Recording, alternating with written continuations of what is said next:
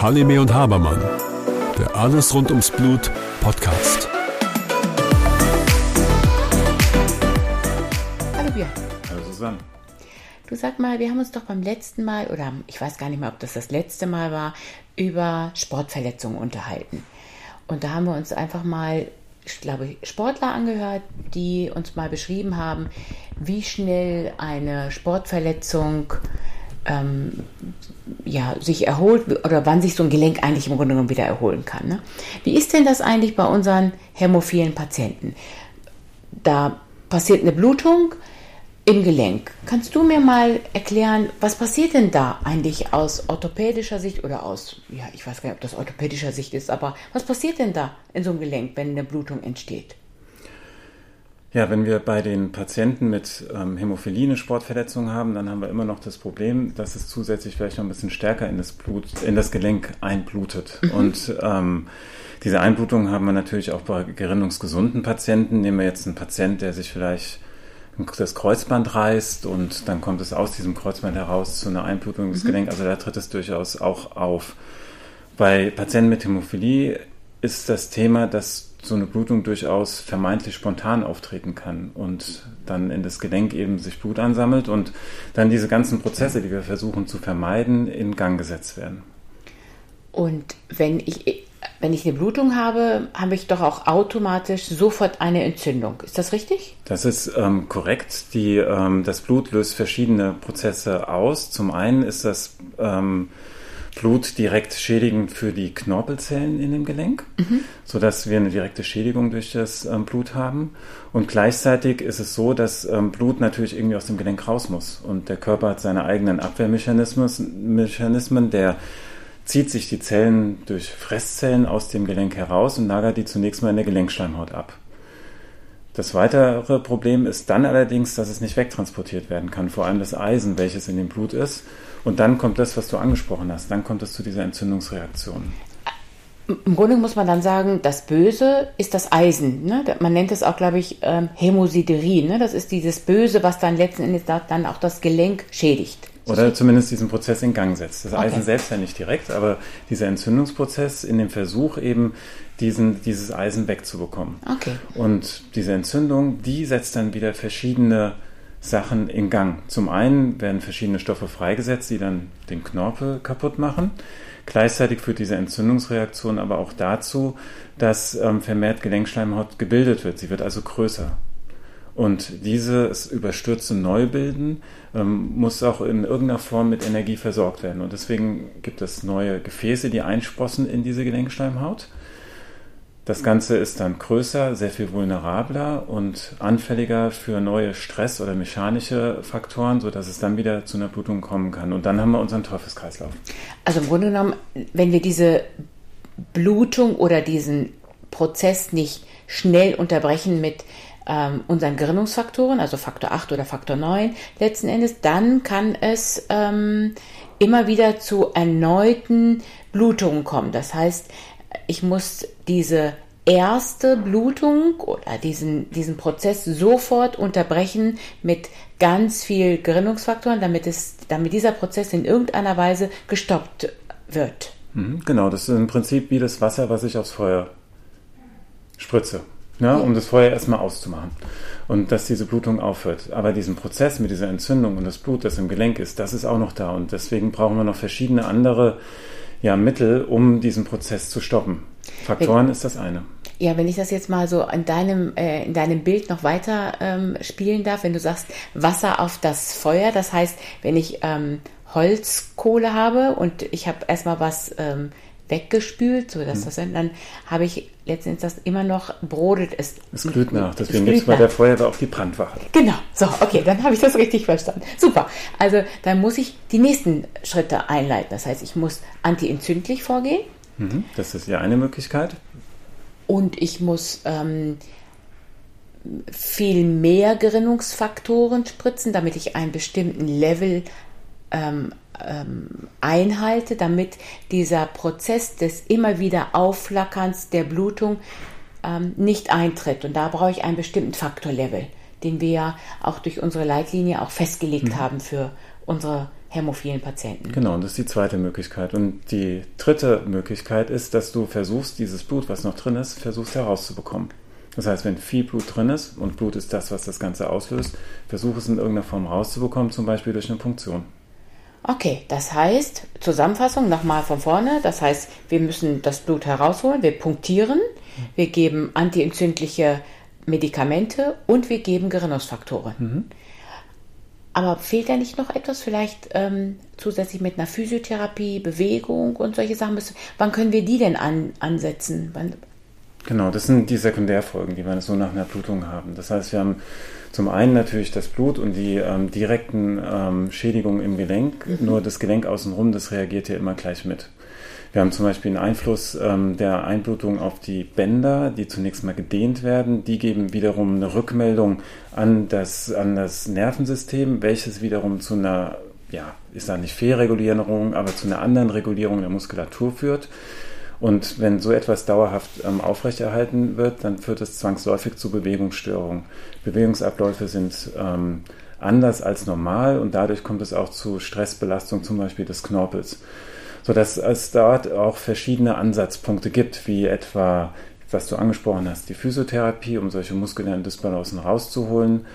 Ähm, man kann auch verschiedene Weichteiltechniken verwenden, um diese Schwellung zunächst mal herauszuholen aus dem Gelenk oder aus dem umliegenden Gewebe. Oder wenn vielleicht auch schon ähm, Kontrakturen von der Gelenkkapsel da sind, diese auch manualtherapeutisch direkt anzugehen. Ja, das ist ja im Grunde genommen nichts anderes. Ähm, ich habe eine Blutung im, im, im Kniegelenk und auf einmal zieht sich das Gelenk zusammen und dann führt es ja unmittelbar dazu, dass das Gelenk gerne in so eine Beugefunktion ähm, eingeht. Das Strecken tut dann eigentlich mehr weh. Das heißt, ähm, die hintere Muskulatur am, ähm, am, am Oberschenkel verkürzt sich automatisch. Ne? So, so muss Genau. man sich das vorstellen. Ne? Das kennt jeder. Jeder, der sich mal das Knie irgendwo angestoßen oder Ellenbogen angestoßen hat, nimmt sofort eine Schonhaltung ein. Und diese Schonhaltung ist genau die Position, in der möglichst alle Strukturen entspannt sind, wo am meisten Platz im Gelenk ist. Und das Gelenk braucht Platz. Und das ist genau das, was du eben beschrieben hast. Okay, dann ähm, ähm, ist das ja nachvollziehbar. Das ist ja der zweite Schritt. Das heißt, das Blut ist schon bereits im Gelenk. Ja, Das ist ja schon. Ähm, interessanterweise ist, wenn die Patienten das erzählen, ähm, wenn sie Blutung im Gelenk haben, die Patienten, die schön regelmäßig auf einer Prophylaxe drin sind, die können sich, die wissen gar nicht, wie so ein dickes Gelenk ist, ne? weil die haben ja immer ihre Gerinnungsfaktoren, die wissen das nur, wenn sie wirklich ein, ja, eine Verletzung haben. Die knicken um, also wirklich mit einem starken Trauma, die knicken um und haben auf einmal, ich sage jetzt einfach mal kurze Zeit später, ähm, ein dickes Gelenk. Dann wissen die, wie sich das anfühlt. Aber das, was du gerade erzählt hast, dieses, wo es immer wieder ein bisschen rein, diese spontanen Sachen, wo es einfach ein bisschen rein läuft in das Gelenk, das ist ja ein Prozess, der erst wirklich zum Tragen kommt, ja, ich sage jetzt einfach mal, am späten Abend, morgens irgendwie so ein bisschen umgeknickt, aber gar nicht so richtig, hat sich das angefühlt, hat so ein bisschen gepiekst. Haben wir übrigens jemanden gerade in der, in der Sprechstunde, glaube ich, gerade wir beide gehabt, der Ja. erzählte das so ganz eindrücklich. Es hat ein bisschen gepiekst, aber dann war eigentlich alles wieder gut. Nach zwei, drei Stunden, vier Stunden erzählte er dann auf einmal, Mensch, dann wurde es ein bisschen dicker und wärmer und es war unangenehmer. Und nach sechs, sieben Stunden konnte das Gelenk nicht mehr bewegen. Da ist es ja eigentlich schon viel zu spät. Viel zu spät. Und das sind meiner Meinung nach die gefährlichen Blutungen. Oder die Blutungen, die du vielleicht so als auch sechs, sieben Stunden gar nicht so realisierst. So zwei, drei Tage ein bisschen Eis drauf, tut halt ein bisschen weh, aber dann geht es irgendwie weiter. Die, die wirst du dann nach einigen Jahren sehen in dem Gelenk. Ich kann mich an eine Blutung erinnern und ähm, da muss ich dir sagen, ich bin ähm, irgendwann bin ich morgens aufgewacht und konnte mich gar nicht richtig aufrichten. Und ich konnte mich nicht mehr daran erinnern, was eigentlich passiert ist. Und dann habe ich mal jeden Tag Revue passieren lassen, wirklich jeden einzelnen Tag. Und dann erinnerte ich mich, dass ich eine Woche vorher ähm, das Telefon klingelte und ich habe die letzte Stufe von der Treppe nicht richtig genommen. Und das hat so ein bisschen so einen kleinen Schlag gegeben in der, in der Hüfte. Und dann habe ich gedacht, ja, aber nur ein ganz kleiner Stich. Und dann habe ich gedacht, naja, gucken wir mal. Und so nach, ich sag mal, nach einer halben Stunde war alles gut. Und dann bin ich drüber hinweggegangen. Und ich kann dir sagen, das war eins meiner schlimmsten Blutungen. Das war nämlich eine Psoas-Blutung. Und ähm, die trat dann, ging dann über bis in die Hüftgelenksblutung, muss man sagen. Und erst eine Woche später habe ich die wirklich für mich persönlich realisiert. Es hat zwar immer mal ein bisschen gepiekst, ein bisschen wehgetan, aber die war echt schlimm, muss ich dir sagen. Da kann man sich mal vorstellen, was in einer Woche alles reingelaufen ist. Und ich habe auch keine Gründungsfaktoren dann gespritzt, weil war ja nichts, weil es hat ein bisschen gepiekst, ein bisschen da, aber habe dann letzten Endes nichts ähm, gespritzt. Aber da war da war eine Menge Blut reingelaufen. Auf jeden Fall, da ist ja auch deutlich mehr Platz als zum Beispiel im Gelenk. Und das verkennt man manchmal, wenn man nur auf die Gelenke fixiert ist. Man sollte auch nach der Muskulatur schauen. Und der Psoas ist nun mal ein Muskel, der nicht direkt zugänglich ist. Der ist irgendwo in der Tiefe des Bauches. Und da kann es grundsätzlich immer so ein bisschen nachlaufen und am Ende hast du dann ein ganz schönes Volumen da drin. Das macht zum einen diese Schmerzen, die vielleicht am Anfang, wie du sagst, ein bisschen unspezifisch sind, aber du verlierst auch viel Blut. Genau, und das ist, glaube ich, eins der wichtigen Dinge, die wir, glaube ich, den Patienten mit auf den Weg geben müssen und sollten, auch wenn es nur ein bisschen piekst und man dann einfach mal denkt, naja, es wird schon, es geht ja dann auch weg. Das ist ja wie beim normalen Patienten, bei, nicht Patienten, bei einem normalen Menschen im Grunde genommen auch, der, der gar keine Gerinnungsstörung hat. Dann hat er mal einen kleinen Schmerz, dann ist der weg und dann ist es ja gut. Und ich glaube, das muss man dem Patienten mitgeben.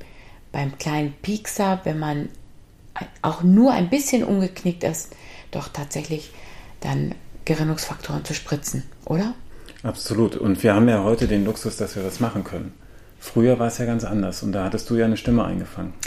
Ja, da habe ich einen Patienten, der ähm, äh, etwas älter ist und ähm, zu einem Zeitpunkt äh, geboren ist, wo es noch nicht diese luxuriösen, ich nenne sie wirklich so, Gerinnungsfaktoren ähm, gegeben hat.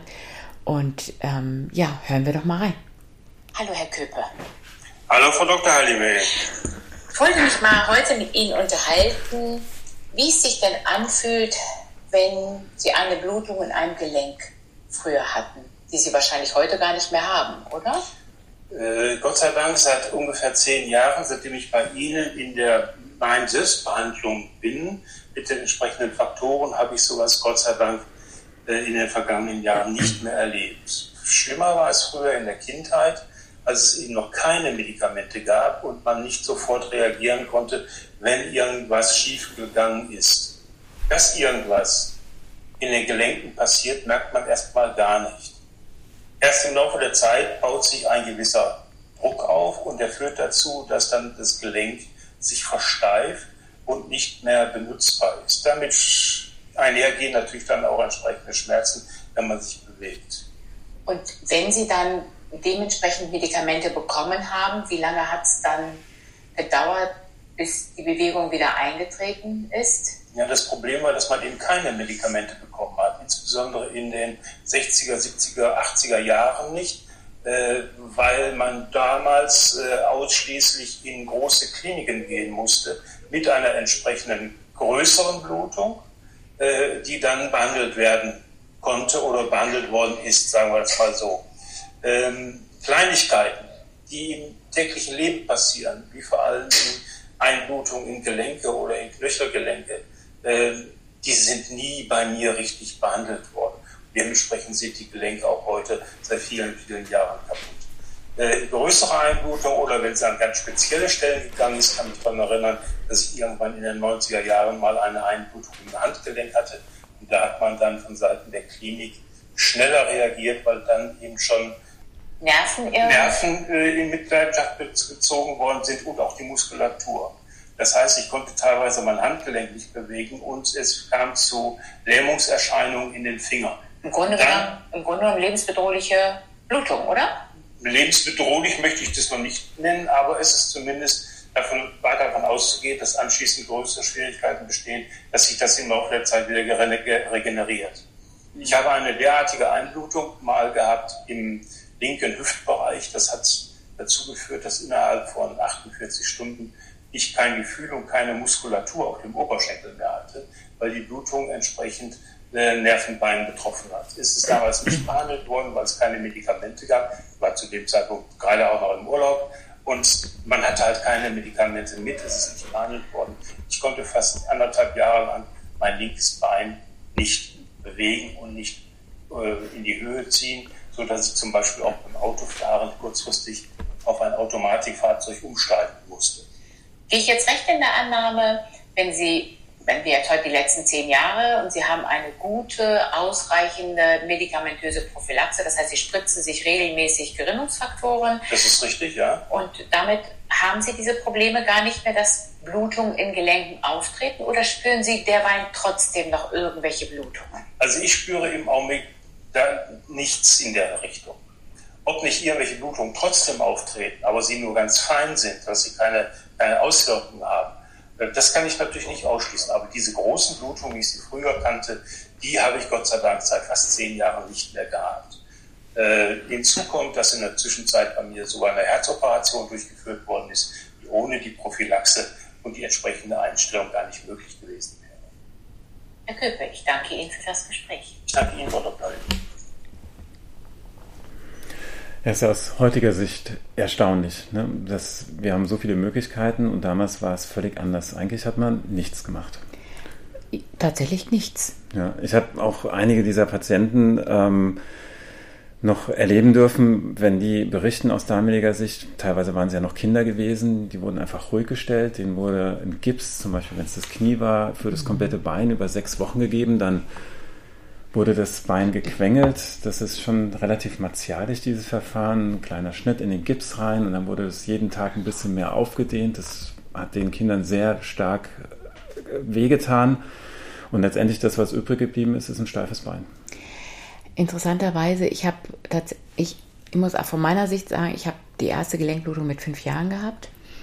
Und ähm, ich kann mich noch genau an den Punkt erinnern, wie das gewesen ist. Ich war im Kindergarten und ähm, ich war in der Hocke und bin ähm, von der Hocke, wollte ich aufstehen und bin mit dem Knie weggedreht. Also so, so ganz komisch. Und das war, war komisch, hat sich ganz komisch angefühlt im Gelenk. Und ähm, meine Mutter hatte mich abgeholt und ich, das war anderthalb, zwei Stunden später. Ich wollte die Treppen hochgehen. Ich konnte die Treppen nicht so gut hochgehen. Und äh, meine Mutter stand oben meinte, komm doch mal ein bisschen schneller. Ich so, ich kann die Treppe nicht so gut hoch und runter. Also ich konnte die Treppe nicht hochgehen. Und dann hat sie meinen Vater in der Klinik angerufen und gesagt, das Knie ist, glaube ich, ganz komisch. Sie kann das Knie nicht äh, bewegen. Und ich kann mich noch genau an den Zeitpunkt erinnern. Mein Vater hatte Mittagspause und ist in der Mittagspause sofort nach Hause gekommen und hat sich das Knie angeschaut und hat das Blut aus dem Gelenk rausgezogen und hat mir das ganz stark bandagiert. Und ähm, ich durfte, ähm, ich glaube, ein oder zwei Tage nicht damit rumlaufen, aber er hat dann relativ schnell diesen dicken Verband aufgemacht und ist dann schnell in die Physiotherapie übergegangen. Mhm. Und wir haben jeden Tag, morgens, mittags, abends, haben wir dieses Gelenk versucht zu bewegen. Besser gesagt, nicht wir, sondern er. Und ich kann mich an eine Situation erinnern, weil das so weh getan hat, dass ich ihn an der Stirn gebissen habe, weil es so weh getan hat. Und dann, okay, wirklich, und ähm, sechs Wochen lang. Sechs Wochen lang, jeden Tag. Jeden Tag gebissen. nein, nein, aber sechs. Nee, so schlimm nicht, nein. Ähm, und ich weiß noch, dass wir dann irgendwann die 90 Grad erreicht haben. Es gibt ein Foto von mir, wie ich an der an dieser Schrankwand gesessen habe und mein Vater ganz stolz dieses Foto gemacht hat, weil ich jetzt 90 Grad erreicht habe. Ich kann mich bis heute, ich habe mich früher mal gefragt, warum 90 Grad, heute weiß ich, weil das natürlich der Punkt war, dass man dann Treppen rauf und runter gehen konnte und man die 90 Grad brauchte, um irgendwo äh, zu sitzen. In, in, der Straßenbahn oder was auch immer. Genau, das war, glaube ich, der Punkt. mein Vater sagte dann so, jetzt ist gut, der Rest das Gelenk macht es dann von alleine und strecken musste ich können. Also ich mhm. musste strecken können und diese 90 Grad. Und das sechs Wochen lang. Ich glaube, ich habe einfach nur viel Glück gehabt, dass mein Vater eben nicht diese komische Quengeltherapie da durchgeführt hat mhm. und ich einfach, ähm, ja, Glück im Unglück hatte. Ja, das ist ja aus heutiger Sicht revolutionär, was dein Vater damals gemacht hat. Ähm, Im Prinzip wird es ja heute genauso gemacht, aber wir haben das Glück, dass wir die Schmerzen ausschalten können. Ja, das muss ich dir auch sagen. Ja. Also ich weiß noch, irgendwann zwischendurch kam ja nochmal die Therapie und da wurde gesagt, man darf niemals das Blut aus dem Gelenk rauspunktieren. Dann habe ich meinem Vater gesagt, Papa, du hast alles falsch gemacht. Mhm. Und irgendwie 20 Jahre später habe ich ihm gesagt, doch, du hast alles richtig gemacht. Da meinte, ach, weißt du, Mädel, ähm, es ist so, wie es ist. Mhm. So. Ja, traumhaft. Ja. Nee, aber ich glaube, das muss man nochmal betonen, ne? dass ähm, man heute durchaus mehr Möglichkeiten hat und dass wirklich keine Angst vor dieser Therapie haben muss. Mhm. Ähm, und dass es wichtig ist, da frühzeitig reinzugehen. Und all diese Sachen, die damals, weil man es einfach nicht wusste oder nicht konnte, vermieden wurden, heute tatsächlich macht, damit dieses Gelenk auch später noch voll funktionsfähig ist und keine Beschwerden macht. Und vielleicht auch ähm, Leute zu motivieren, wenn das Gelenk wirklich dick ist, mit Blut gefüllt ist, das Gelenk zu punktieren. Ich glaube, davor scheuen sich immer noch ganz viele Behandler und auch ähm, Kollegen, das tatsächlich zu tun. Hm, da gibt es vielleicht verschiedene Gründe. Das eine ist, früher hatte man wirklich Angst, einen Infekt reinzubringen. Mhm. War vielleicht auch so gewesen.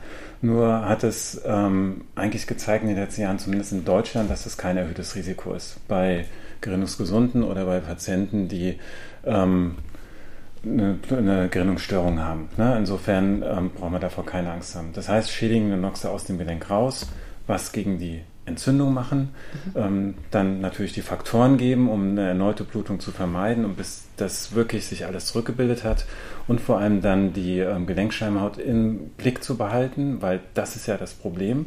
Und wenn die sich nicht zurückbildet, dann haben wir noch andere Möglichkeiten, wie zum Beispiel die Radiosynbiotese, um die auch nochmal zur Rückbildung zu bringen.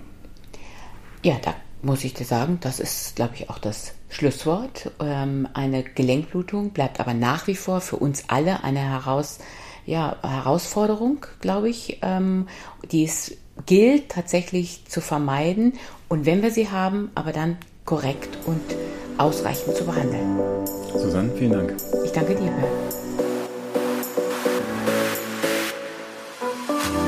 Mit freundlicher Unterstützung von Novo Nordisk.